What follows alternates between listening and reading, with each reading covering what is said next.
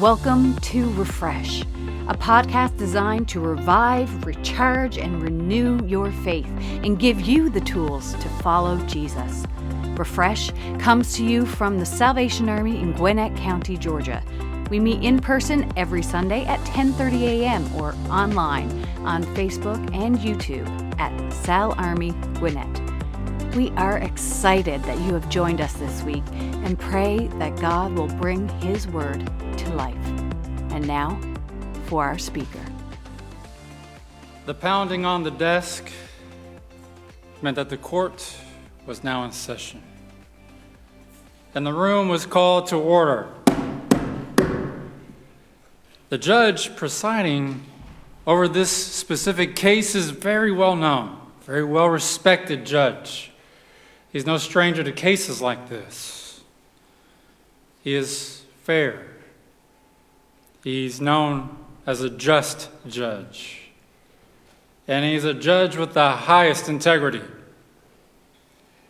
The prosecutor, well, he has a reputation of being the best at his job.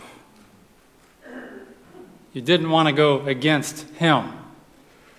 He specializes in case just like this. He's also faced this judge many times and knows that he has a high standard in his courtroom.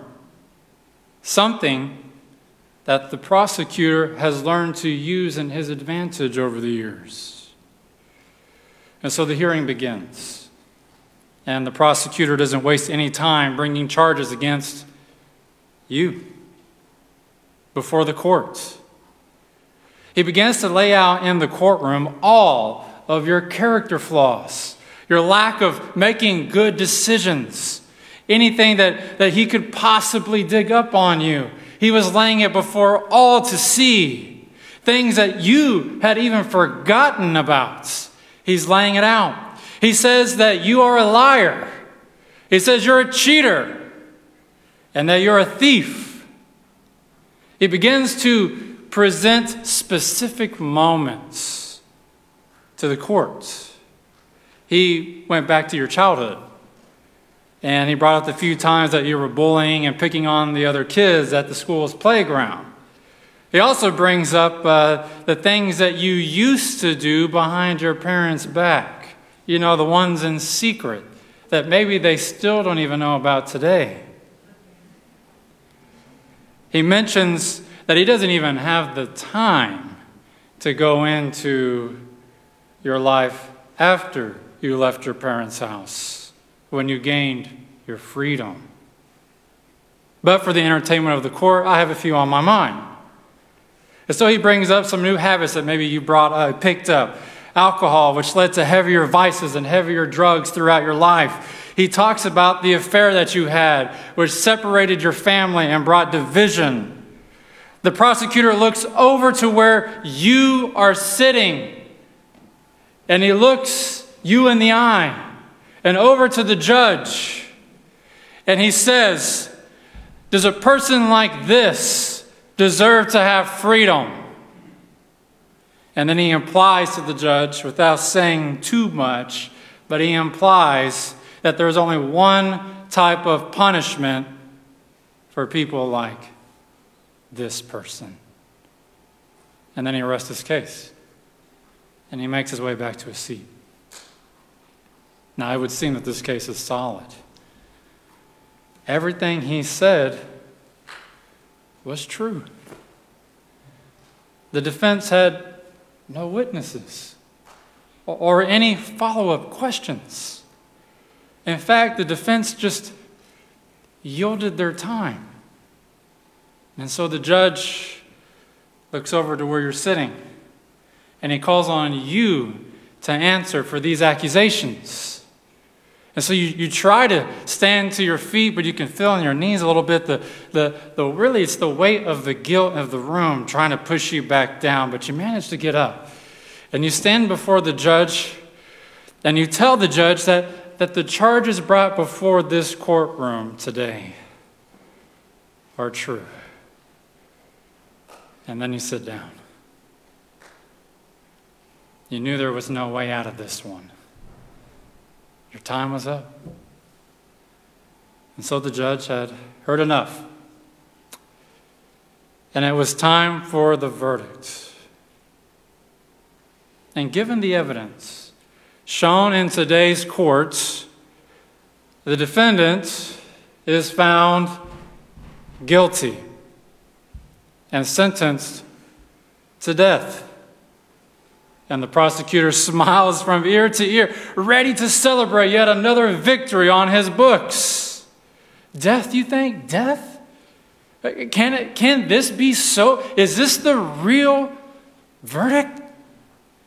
And as the judge grabs his gavel to claim and make his, his ruling final, a voice from the back of the courtroom shouts out, Wait! And then the room goes silent. And a man appears from the back of the room and he makes his way through the crowd all the way up front. And he comes right over to where you're sitting, to your table. And he sees you and he has a smile on his face. And so he comes to the table and he says, May I talk to the judge on your behalf? And filled with fear and hopelessness of, of what was just given to you, you just nod your head. Yes. And then he puts his, his hand on your shoulder. And when he did that, there was this, this peace that came over you. It was hard to describe, hard to explain. It was a, it was a peace that surpasses understanding. And so he approaches the bench and begins to speak to the judge. Now, you can hardly hear what, what they're saying, but you manage to hear the man ask the judge, Is there any other way? No, says the judge. Your will be done then. I will take the punishment. And then the judge, with a simple nod, agrees to these terms.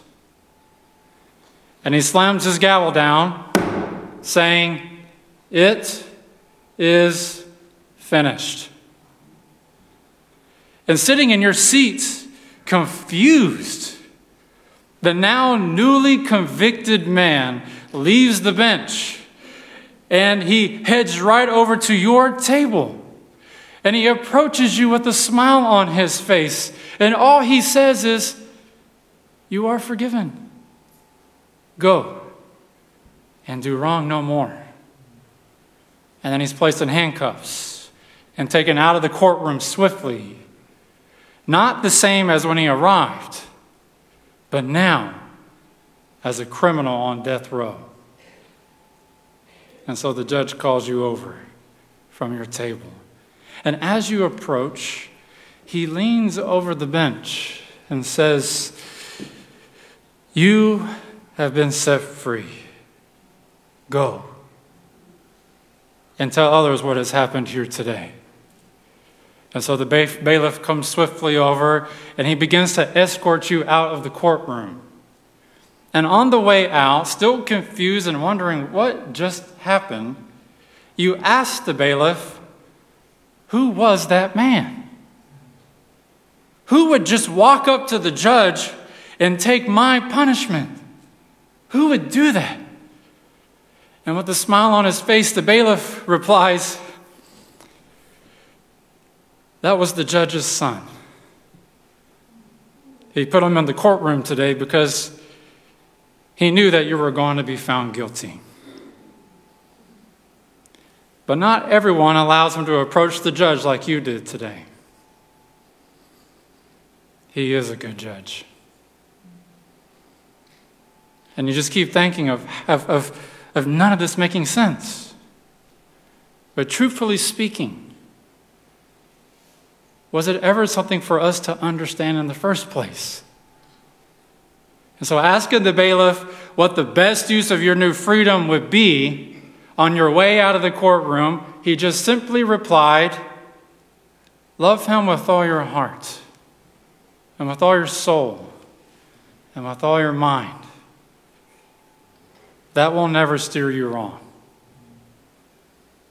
And then you leave the courtroom that day free, redeemed by the blood of another.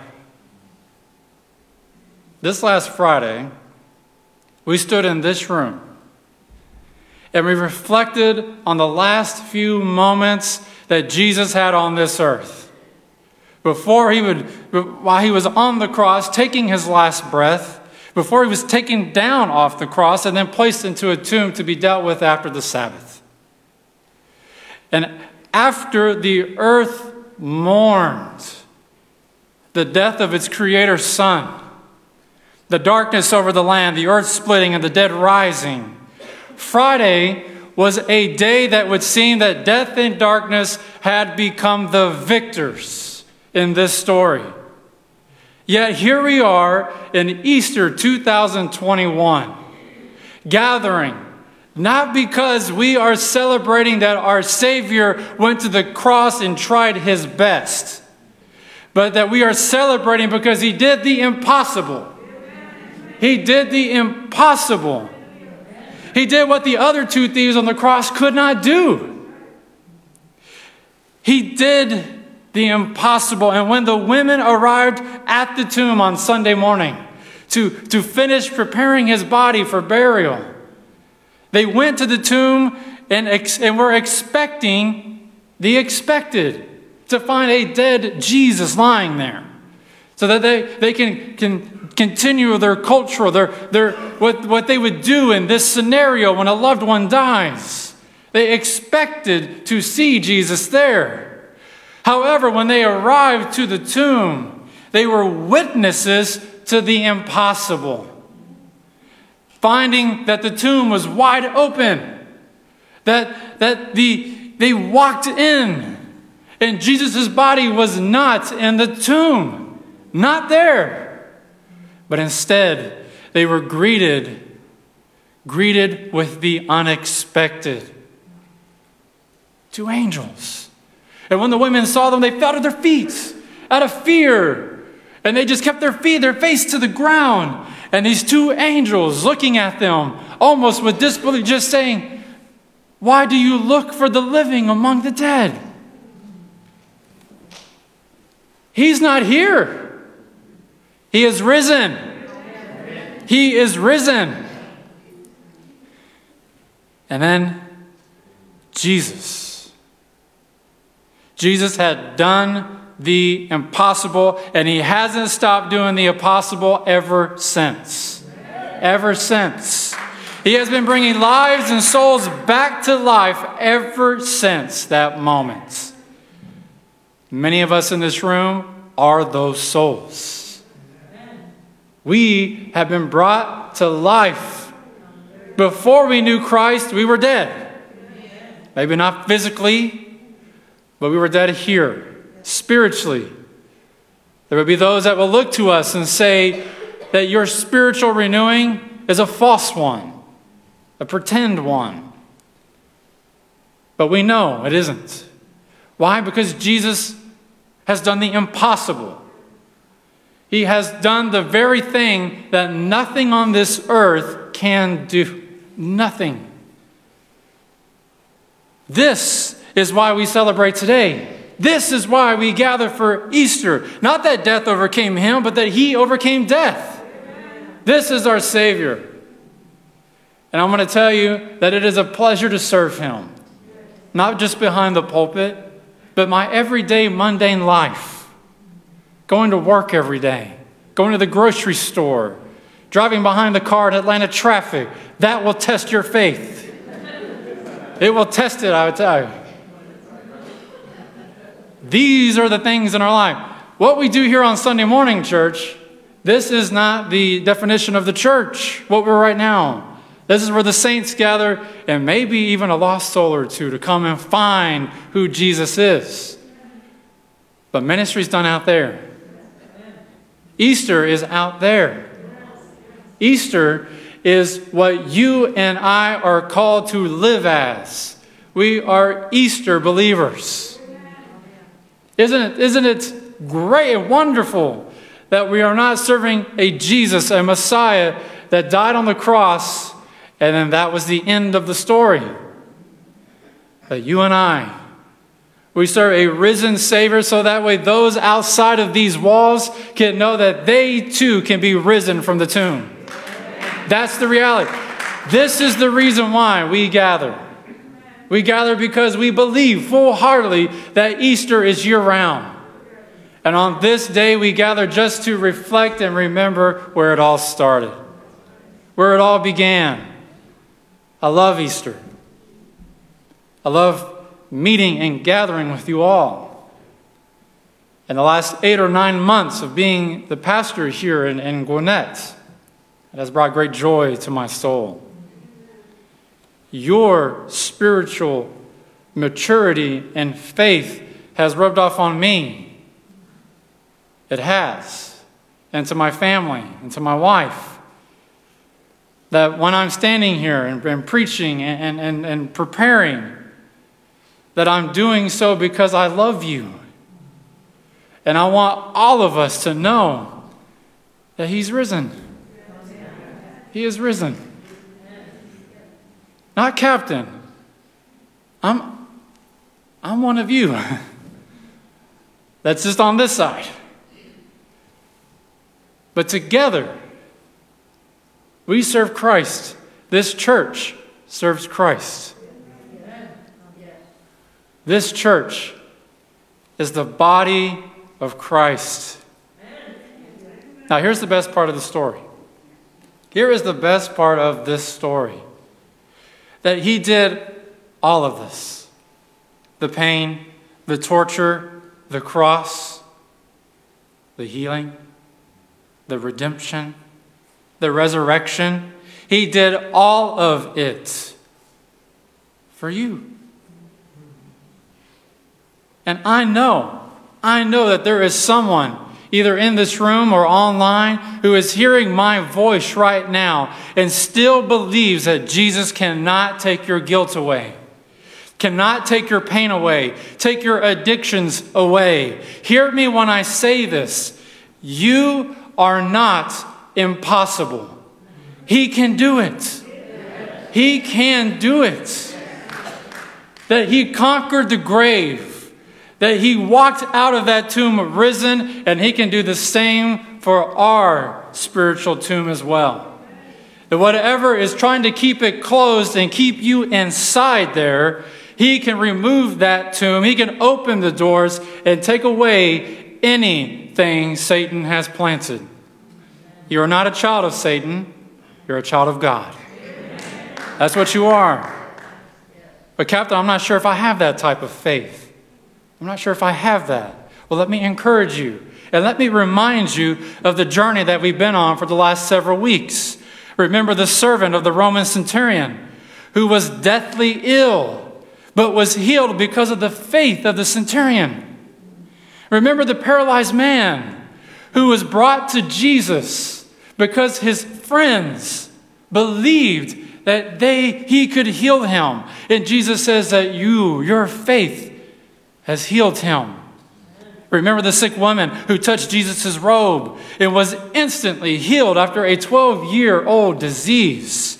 And once Jesus saw who touched him, your faith has healed you.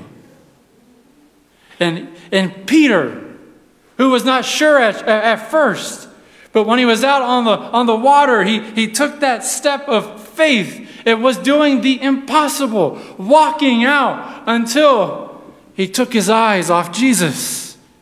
But the faith that brought him to doing the impossible. And then I want to even say that, that when no one had faith, when no one thought it was possible, when everyone even had a little bit of doubt in their mind, Jesus still went outside the tomb of Lazarus and said, Come out. And out came a risen man out of that tomb. Are we in there? Because Jesus is right now standing outside of our tomb saying, Come out. Come out from in there. All that's in there is darkness, depression, and despair. but come out. For I am risen, which means you can be too. Come out. And you know why Jesus did all these things? Because Jesus is and does the impossible. Have faith in Him, my friends, brothers and sisters. Have faith in Him. He can do the impossible with you today. I'm going to invite Nick to come and play. But just like, just like in the courtroom, one day, each of us will be held accountable to our faith. Each of us will. You will not be held accountable to your mother's faith, or to your father's, or even your spouse's. You'll just be held accountable to yours, to your faith. Which, by the way, how is your faith doing these days? How are you doing? This has been a crazy year. It has been a rocky road. Satan has been trying to take our faith away from us since it all started. Have you felt it? He's been trying to do it. He has tried to have us, the church, turn on each other every step of the way. We've seen it. Some we don't even have to see it far. We can see it on the news. We can see that He's trying to have us turn on each other. Not, not, not this church. This is Christ's bride. That's what we are.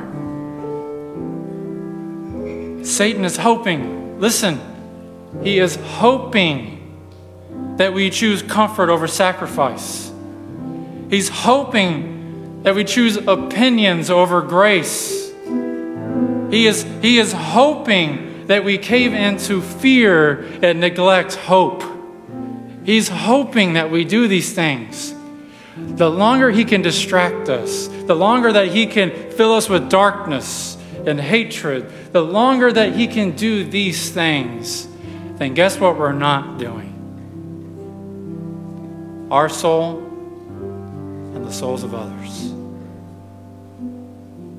Our mission is to preach the gospel of Jesus Christ and to meet human needs in His name without discrimination. Everything else is icing. This is what we're called to do. This has been a year filled with pandemics, political unrest, racial injustices, and, and, and even a year ago. I mean, think about it. One year ago, we were not even able to meet in person for Easter Sunday. But Christ arise. Because over this last year, there are people who now know Jesus that did not know him a year ago. Because this right now, what we're going through in this moment, that God is calling the church to rise up and to be the leaders through this time in our nation's history. That, that when the nation doesn't know, when people don't know what to do or where to go, they know to go to the church. For they fed me when I was hungry. They clothed me when I was naked. They took me in when everybody else told me to go away. Happy Easter, church. This is what we're called to. How is your faith doing these days? Do you have some impossible things that Jesus needs to deal with on this day? And when he cries out, and he will, when he cries out from the back of the room, Wait! Are you going to allow him to come and approach the judge? You are not impossible, but you are God's chosen.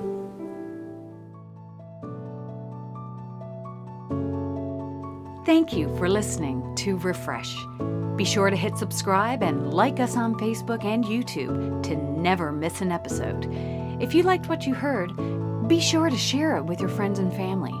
We pray that you will be refreshed and ready to take on your week. See you next time. God bless.